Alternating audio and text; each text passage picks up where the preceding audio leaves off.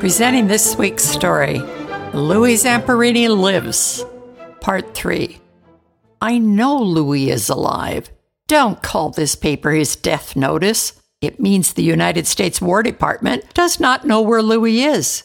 Yes, his B 24 crashed 13 months ago into the South Pacific Ocean. But he lives. Louis's mom looked at her hands.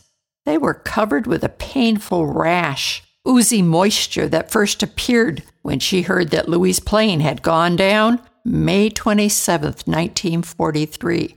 None of his family believed him to be dead. Not possible. From the time Louis walked, he couldn't be stopped. He was an ingenious rebel and survivor. As Louis's family waited for him, Louis and two other soldiers struggled to stay alive in the world's biggest ocean.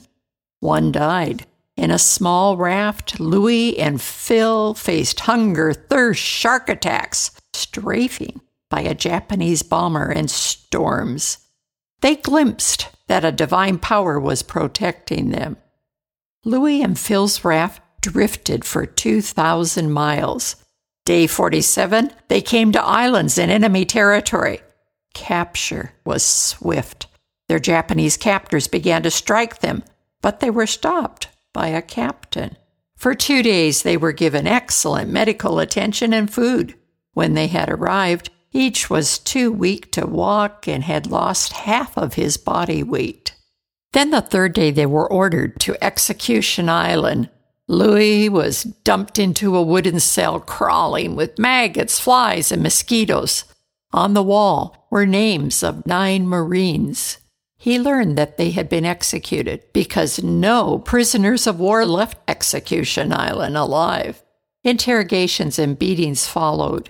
He and Phil were used for medical experimentation. Guards tried to strip the men of their dignity. It might be forcing them to crawl and pick up tiny pieces of rice while they were stabbed with sticks.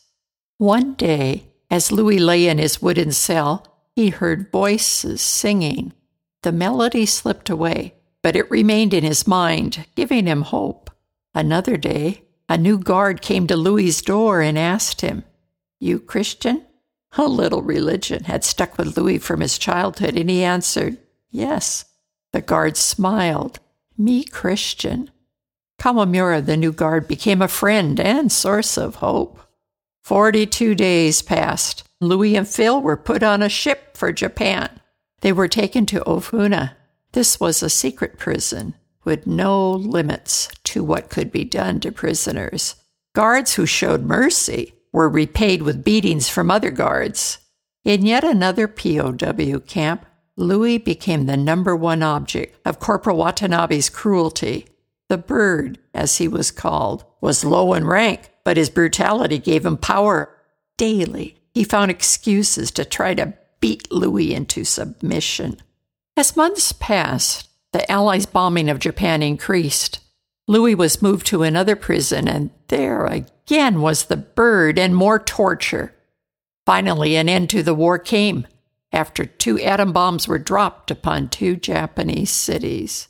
The war was over, but not for all the POWs who returned home. Many battled their war experiences. Louis drank heavily, found love and marriage but little peace. Not until four years after his release did he walk the aisle of a Billy Graham evangelistic crusade and keep the promise he had made to God upon the Pacific Ocean in a raft. If you will save me, I will serve you forever. Peace and forgiveness came to Louis. This is Barbara Steiner. Louis passed away July 2nd, 2014 at age 97. Please check out thisweekstory.com.